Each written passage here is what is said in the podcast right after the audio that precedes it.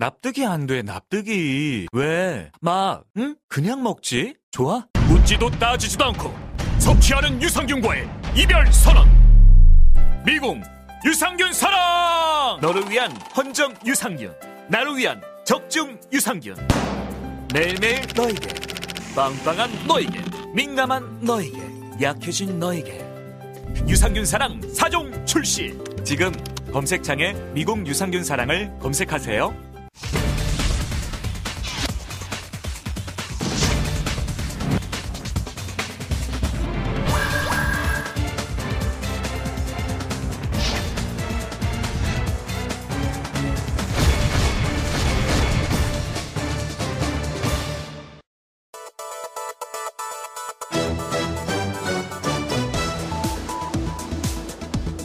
에스케이건설이 시공 중인 라오스 수력발전댐 붕괴 사고로 그 지역 여섯 개 마을이 침수가 됐고 육천육백 명의 이재민 가운데 절반 이상이 주택 지붕과 나무 위에서 아직도 기, 구조를 기다리고 있다는 소식 여러분 들으셨을 겁니다. 문재인 대통령은 정부 차원의 구호대 파견 등 강력한 대책 마련을 지시했는데요. 당초 시공사인 에스케이건설은 사고 경위로 흑댐 일부가 떨어져 나간 폭우에 의해서 범람이 낳은 유실사고다 이렇게 주장을 했습니다. 사실상 붕괴가 아니라는 주장인데요. 물론 지금 사고 발생이 얼마 되지 않았기 때문에 벌써부터 정확한 원인 규명을 확정짓기는 매우 어렵지만 한국서부발전이 국회에 제출한 자료에 따르면 지난 이십 일, 그러니까 사고 발생 사흘 전부터 댐 중앙부에 약 십일 센티미터의 침하가 발생했다는 겁니다. 책임을 면하기 위해서 거짓말을 시작하면 그 거짓말은 풍선처럼 자꾸자꾸 부풀어나기 마련입니다. 국제환경단체들은 오랫동안 세피안 세납노이 댐 건설에 반대를 해왔습니다. 이유는 환경 파괴 그리고 강제 이주로 주민 인권이 침해가 되고 심지어 환경과 사회 영향 평가도 제대로 시행되지 않는 등 여러 문제가 있었기 때문이지요. 라오스 현지에서 환경과 에너지 활동을 하는 운동가들은 절박한 심정으로 이렇게 말하고 있습니다. 이 댐의 건설로 결국 라오스 산골 주민들이 삶의 터전을 잃는 것뿐만 아니라 생명마저 잃게 됐다고 말입니다. 누구를 위해서 그리고 또 무엇을 향해서 이루어지는 에너지 정책입니까? 이렇게 묻고 또 묻고 있습니다. 우리도 라오스처럼 아주 오랜 세월 무분별한 개발의 피해자로 살아왔습니다.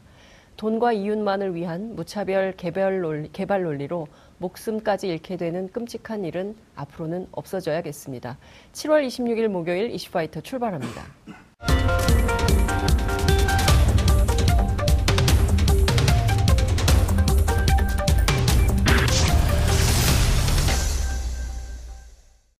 깨어있는 시민들이 꼭 알아야 할 알찬 브리핑, 깨알알 브리핑 시간입니다. 오늘도 어김없이 민동기 기자 제 옆에 나와 계십니다. 어서 오십시오. 안녕하십니까. 네, 저는 이 사건이 함의하는 바가 굉장히 크다고 생각합니다. 그렇죠. 예, 네. 뭔가 좀 냄새가 나요. 예, 상당히 나고요. 이게 사실 지금 뭐 벌써부터 원인 규명을 따지기는 어렵지만 네. 잘 따져봐야 됩니다. 그리고 너무나 많은 피해자들이 생긴 거기 때문에 그렇죠. 우리 정부도 그리고 우리 국민들도 어, 라오스 시민과 국민들을 향해서 어, 이렇게 필요한 자원봉사가 됐든 뭐가 됐든 필요한 도움이 있으면 적극적으로 도와야 되지 않을까 이런 생각이 좀 듭니다. 그러니까 이런 사건이 발생하면 네.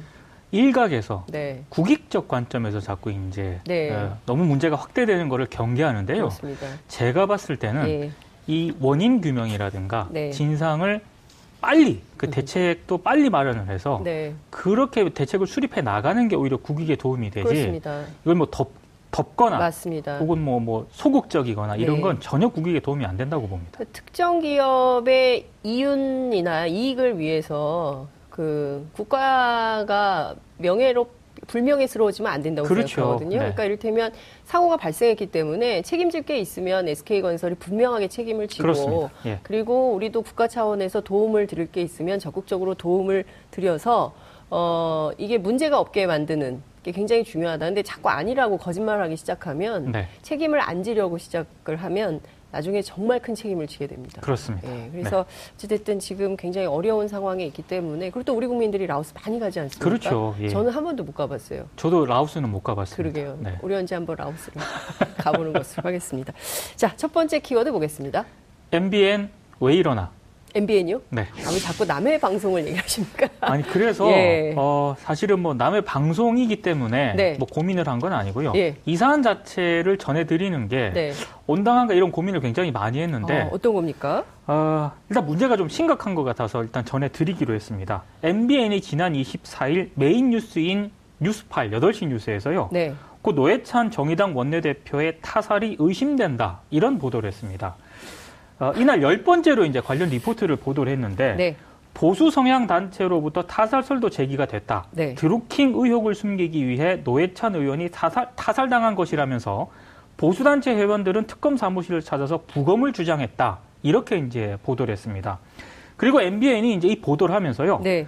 보수 단체인 대한 애국 대한민국 애국 시민연합 사이버 감시단장의 발언을 소개를 했고요. 네. 이용식 건국대학교 의학전문대학원 교수의 발언, 뭐라고 얘기를 했냐면 일반적인 투신 사건과 다르다고 주장했다는 그런 내용도 인터뷰로 내보냈습니다. 네. 이용식 교수가 어떤 분이냐면 그 백남기 농민의 사안이 물대포가 아니다라고 주장했던 그런 인물입니다. 그 이게 일방의 주장 아닙니까? 그렇습니다. 일방의 주장을 반론 없이 이렇게 보도해도 되는 겁니까? 기본적인 언론 윤리 차원에서 저널리즘의 기본 원칙 차원에서 네. 일방의 주장을 어, 보도해도 됩니까? 저는 안 된다고 보고요. 예. 타살설을 보도를 할 수는 있습니다. 예. 그런, 그런데 근거가 있어야죠. 그렇습니다. 예. 그걸 보도를 하려면은요 예. 주장이 아니라 네. 그 주장을 뒷받침하는 근거가 있던가 아니면 예. 어, 뭐 엠비엔이 자체 취재를 통해서 그, 네. 그 근거를 확보를 했던가 예. 이런 게 있어야 저는 이 보도가 나갈 수 있다라고 생각을 하는데 네. 이 리포트에는 그런 게 없습니다. 더더군다나 예. 제가 정말 이해가 안 됐던 부분은요. 네. 이 노회찬 의원 타살설에 의문을 제기하는 시민 한 명 그리고 그런 의문을 제기하는 것을 반박하는 시민 한 명 그러니까 모두 두 명을 인터뷰를 했는데 네. 그러면서 노회찬 의원의 갑작스러운 죽음을 둘러싸고 시민들이 갑론을박을 벌이고 있다. 이렇게 보도를 하고 있습니다. 그 이 보도의 목적이 뭡니까? 그러니까 이를테면 그 보도를 할 때 네. 그 드러난 사실, 사실에 대한 보도, 네. 그리고 사실에 대한 논평, 그렇죠? 그리고 확인되지는 않았지만 의혹 제기 네. 뭐 이런 할 수 있죠. 언론의 그렇습니다. 역할이고 사명입니다. 그런데 이 보도의 경우에는 일방적인 보수 단체가 주장하는 바를 네. 여과 없이 그 대학 교수 인용 보도해서 네. 하고 있는 거 아니겠어요? 그렇습니다. 그러니까 근거나 타당성에서 매우 부족한데 네. 엠비엔도 언론사기 때문에. 뭐 누가 기자가 이런 발제를 한다고 해서 바로 보도되는 시스템이 아니라 그렇죠. 이게 단계를 밟아가면서 데스킹 과정을 거치지 않겠습니까? 네. 다 통과가 됐다는 거 아니에요? 메인뉴스 열 번째 꼭지로 나갔다고 한다면? 네. 그죠? 그러니까 엠비엔 내부에서도요. 예. 이 보도를 두고 이게 보도 원칙에 맞는 것이냐를 두고 기자들, 일부 아. 기자들이 문제 제기를 했다고 해요. 그렇군요. 근데 문제는 예. 어찌됐든 기사가 승인이 돼서 나갔다는 거 아니겠습니까? 그렇죠. 그 이걸 이제 승인을 한 사람이 정창원 엠비엔 사회부장이거든요. 네.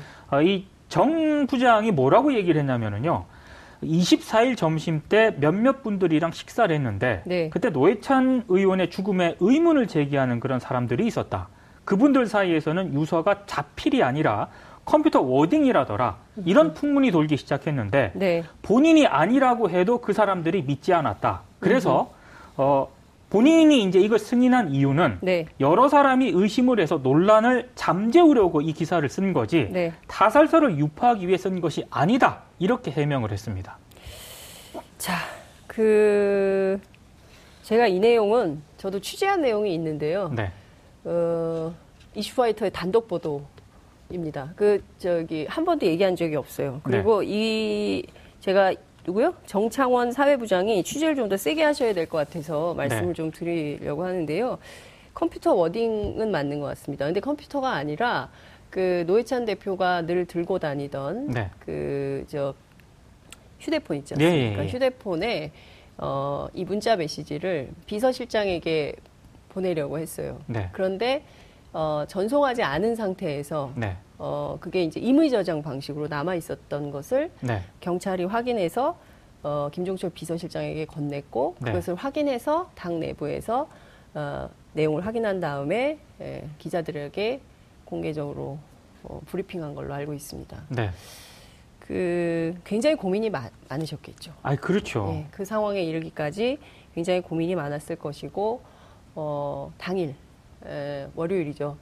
아홉 시 십 분에도 김종철 비서실장하고 어, 문자 메시지를 주고받았던 걸로 알고 있습니다. 네. 예, 오후 두 시에 이정미 대표를 만나기로 했었는데 그것도 오케이를 했었다고 해요. 예. 그러니까 그 사이에 굉장히 많은 고민이 있었던 건데 그것을 이십사 일 점심 때 몇몇 분들이 무슨 얼마나 공식적인 모임인지는 모르겠으나 어, 그, 그 워딩도요. 죽음을. 어, 자필이 아니라 워딩이라더라. 풍문이 돌기 시작했다. 그러면 이거를 확인을 했었어요. 기자면 확인을 해야죠. 그렇습니다. 정의당 네. 쪽이 확인을 하든가 그렇습니다. 어떤 식으로든 확인을 했었어야 예. 되는데 예. 어, 제가 봤을 때 그런 부분은 굉장히 약했던 것 같습니다. 예, 제가 보기에는 굉장히 그 최소한의 기본적인 보도 원칙, 네. 그 엠비엔 안에 있는 아마도 그 보도 윤리 강령이 있을 겁니다. 그렇습니다. 그 보도 윤리 강령에도 이게 자살과 관련된 보도 윤리 강령이 있어요. 그 저 기자협회에서 만든 기자협회에서 것도 만든 있고 언론재단에서도 네네. 만든 게 있고 다 있습니다. 언론노조에서 만든 것도 있고 그런데 최소한의 그것도 지키지 않은 네. 그런 보도를 하고 있는 거네요. 근데 다른 건 다 떠나서 드루킹 의혹을 숨기기 위해서 어, 이렇게 했다라는 네. 것 자체에 대해서도 참 이해할 수 없는 것이 왜냐하면 이미 허위법특범이 얘기를 하지 않았습니까? 그렇죠. 중단 없이 계속 수사하겠다고? 네. 그러면 이분들은 허위법특검의 주장도 같이 넣어야죠. 이 보도에. 그러니까 전 다른 걸 다 떠나서요. 예. 노회찬 의원의 타살설이라고 하는 게 어마어마한 이런 의혹 제기 아닙니까? 그렇습니다. 근데 이 어마어마한 의혹 제기를 보도를 하면서 그냥 보수단체 주장을 바탕으로 네. 이런 식으로 리포트를 구성을 해도 되는가? 이 질문을 좀 드리고 싶더라고요. 저는 이게 최소한의 언론으로서 언론이 공적 기구 아닙니까? 그렇습니다. 이게 무슨 사사롭게 얘기하는 공간이 아니지 않습니까? 그러면 최소한의 책임성을 가지고 그렇죠. 보도하는 태도를 보여야 되잖아요. 네. 그리고 다 떠나서 지금 제일 중요한 건 저는 인간성 회복인 것 같습니다. 그렇습니다. 사람의 이 그 어. 사람이 세상을 떠났는데 네. 그 세상 떠난 사람을 두고 이렇게까지 하는 것이 과연 인간에 대한 예의가 맞나라는 얘기를 제가 매일 하게 되네요. 사실 엠비엔은 예. 제가 너무 문제가 심각하다고 해서 이제 탁 이렇게 깨알알 브리핑에서 딱 구체적으로 네. 거명을 했는데요. 예. 그 노회찬 의원의 보도와 관련해서는 뭐 티비조선이라거나 네. 연합뉴스 티비에서는 또 그 세브란스도 이송되는 과정을 생중계를 했거든요. 이게 과연 지금 이 언론들이 어, 보도할 만한 사안인가? 우리 언론들이 좀, 예, 좀 컴다운을 했으면 좋겠습니다. 저는 그 시청률이 올라야 되잖아요. 예. 시청률이 오르면 광고가 많아지겠죠. 네. 광고가 많아지면 기자들 월급도 많아지겠죠. 음. 영향력도 커지겠죠. 네. 저는 이런 상업주의를 네. 배격해야 된다고 생각합니다. 그렇습니다. 최소한의 그 도덕성은 유지하면서 그렇죠. 어, 언론 보도를 해야 된다고 생각하면 전 세계 우리 언론처럼 이런 언론들이 없어요. 그렇습니다. 예, 너무 네. 심하게 하고 있고요. 사실상 공영방송이 공영방송으로서 제대로 된 역할을 하고 있는가에 대한 의문도 생기는 요즘입니다. 그렇습니다. 예. 정말 심각한 상황인 것 같은데요. 두 번째 키워드를 보겠습니다. 네, 조선일보의 굴욕입니다. 이번엔 조선일보입니까? 네. 조선일보가 이슈파이터를 좀 싫어할 것 같다는 생각이 들긴 듭니다. 저희가 이제 전 좋아해 주면 참 좋겠는데 자주 언급을 하기 때문인데 네. 어, 자꾸 이슈의 중심으로 떠오르는 걸 뭐 어쩌겠습니까? 네. 조선일보에 대한 포털 사십팔 시간 노출 중단 제재가 어제부터 시작이 됐습니다. 어. 그래서 오늘 어, 다음이라든가 네이버에서 네. 조선일보 기사를 보고 싶어도 볼 수가 없습니다. 으흠. 이번 제재는 내일 오전까지 이어지게 되는데요. 네. 조선일보 기사를 만약에 인터넷에서 보고 싶다 이러면은 음. 조선닷컴 직접 음. 들어가셔야 이제 볼 수가 있습니다. 제가 보기에는 그 대한민국 포털 역사상 네. 조, 조선일보가 이런 제재를 받은 것은 처음인 것 같습니다. 그렇습니다. 예. 그, 엄청난 굴욕입니다. 그리고 어, 본인들로서는 굉장히 납득하기 어려울 텐데 어떻게 하다가 이런 무슨 잘못을 그렇게 저질렀기에 사실 이거는 네이버나 다음으로부터 이런 조처를 받게 됐습니다. 흔히 말해서 어, 빼박이라고 그러죠. 빼박. 딱 걸렸습니다. 네. 조선일보가 연예매체 더스타의 기사를요. 네. 포털에 무단으로 대리 송출을 하고 있다. 이런 사실이 그 언론 비평지 미디어스를 통해서 보도가 됐거든요. 음. 근데 이 더스타가 어떤 매체냐? 네. 조선일보 자회사입니다. 그러니까 별도의 자회사긴 하지만 네. 별도의 법인 출판 등록명을 가지고 있기 때문에 서로 다른 언론사거든요. 네. 근데 이제 조선일보가 이렇게 다른 회사의 기사를 조선일보 이름으로 포털에 전송을 해왔다가 이게 이제 걸린 겁니다. 근데 문제는요. 네. 이런 행위를 제삼자 기사 전송이라고 하는데 네. 이거 포털에서 부정행위라고 딱 구체적으로 명시를 하고 있거든요. 네. 근데 미디어스 보도에 따르면 조선일보가 네. 더스타의 기사를 대리 송출한 건수가 이천십팔년 네이버에서만 사천팔백삼십구개에 달했다고 합니다. 그러니까 이런 식으로 장사하지 말라는 거죠. 그렇습니다. 예, 이런 예. 식으로 불공정하게 이렇게 꼼수를 부리면서 어, 일하지 말라. 네. 아, 그래서 공정거래위원회가 감시하는 거거든요. 각 기업마다 네. 불공정 거래 행위를 금지하는 건데 네. 뭐 이렇게 됐으니 왜 사십팔시간밖에 안 하죠, 근데? 그러니까 이 정도 굉장히 심각한 예. 어, 위반을 했으면은 네. 사실.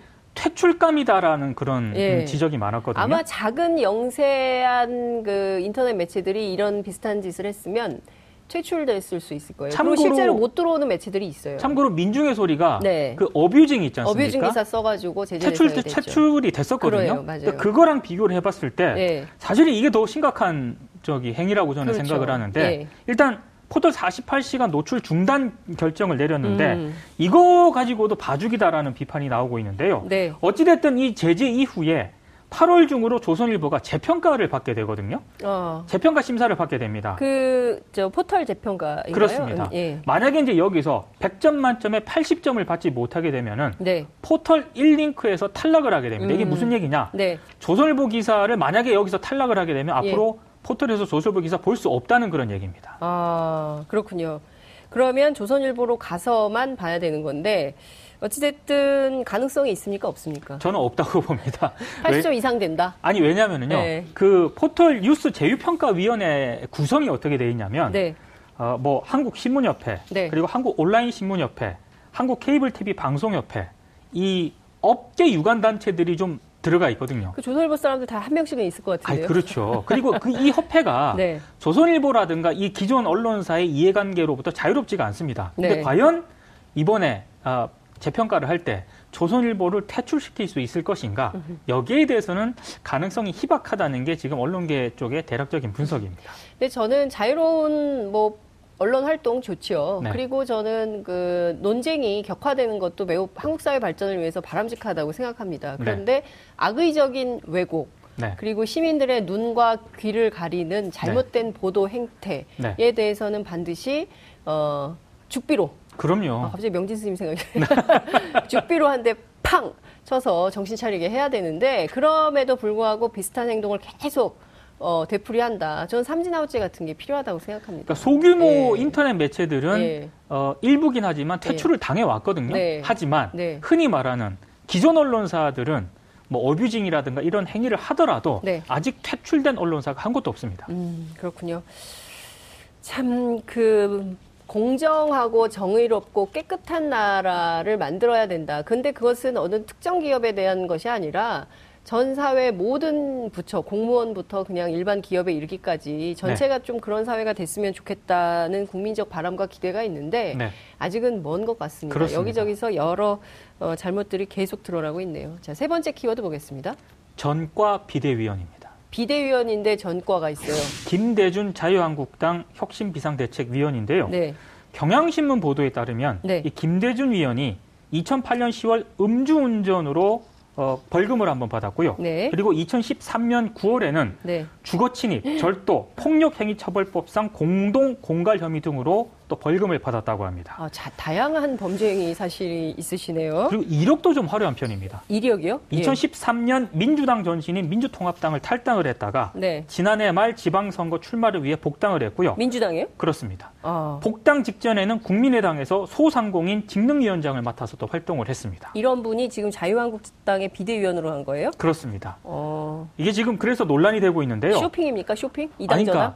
두 건의 전과가 있는데도 네. 어떻게 지금 자유한국당 비대위원으로 추천이 됐고 이렇게 음흠. 선임이 됐느냐 네. 이걸 두고 지금 논란이 제기가 되고 있는데 네. 본인은 이렇게 얘기를 합니다. 네. 그 지난 육 일상 지방선거 때 민주당 네. 공천 심사를 했었거든요. 네. 이때 정가 때문에 탈락을 한 게 아니냐는 의혹이 제기가 됐는데 음흠. 그거는 문제가 없었다. 다만 네. 전과가 문제가 없었다. 그렇습니다. 본인 어. 주장입니다. 네. 문재인 정부의 소득주도 성장과 최저임금 정책에 대해서 반대했기 때문에 자기가 컷오프된 것이다. 이렇게 주장을 하고 있습니다.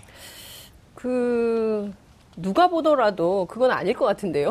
저도 그런데요. 예. 지금 자유한국당은 네. 어찌됐든 어, 김대준 위원 주장에 따르면 이걸 음. 다 알고도 지금 추천을 했다는 그런 얘기 아니겠습니까? 네. 근데 빈, 김병준 위원장 얘기는 조금 다릅니다. 음흠. 그러니까 컷오프 사실은 알았고 네. 불미스러운 일이 있었다는 건 알았는데 네. 어떤 내용인지는 몰랐다 이렇게 해명을 음. 했거든요. 이분이 이제 자격 문제가 논란이 됐으니 이제 그만두겠네요.